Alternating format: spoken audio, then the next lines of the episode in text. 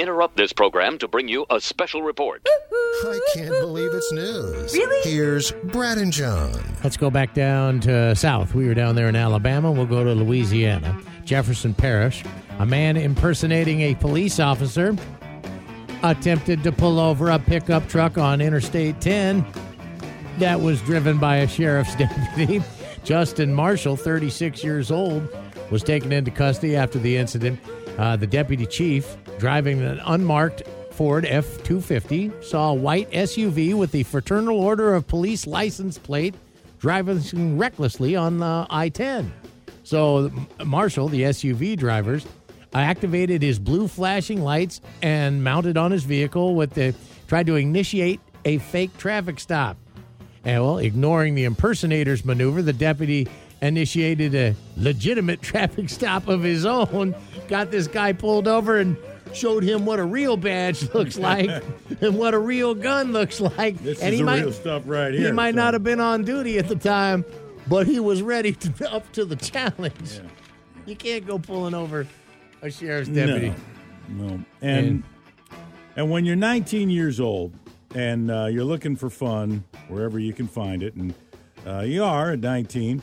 Uh, w- when you're 19 years old and living in Florida, I guess a high speed chase with the police is your definition of fun, even if it comes with a possible five year prison sentence. Sunday, a 19 year old led deputies on a 100 mile per hour chase. When he was asked by uh, by the deputies why he refused to stop, the driver said he thought, "quote It would be fun."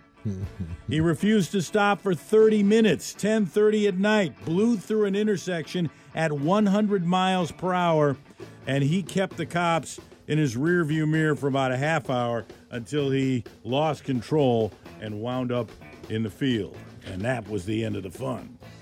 Well, there's a couple stories of people messing with the cops, and we'll finish off with this guy.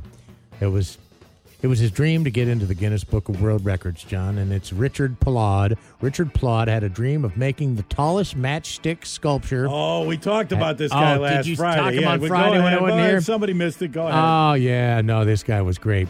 He thought he would put together, for over the course of eight years, the a reconstruction of the Eiffel Tower built with matchsticks, and he used seven hundred and six thousand nine hundred matchsticks to clear the old record by cleared it by two feet.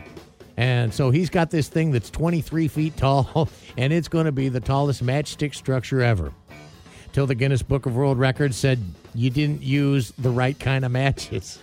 I guess he was tired of trying to strip off the flammable part of the match so he could use to build the matchsticks, um, use the matchsticks. So he called this matchstick company and said, Can I just get the blanks, just the sticks? You can't customize them. Yeah, and he got a 33 pound box of headless matches.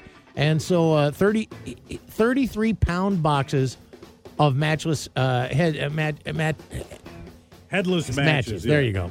And so, but you can't alter or or No. change the matchstick in any way. And so now the Guinness Book of Records says, yeah, we're not going to look at that. We're not going to accept it.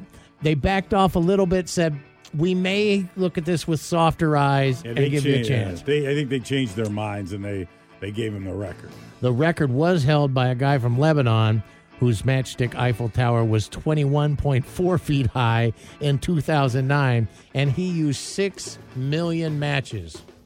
This guy had 706,900 matchsticks for a He 23 spent and a half eight foot. years, Eight years. on that thing, and it almost uh, did not count.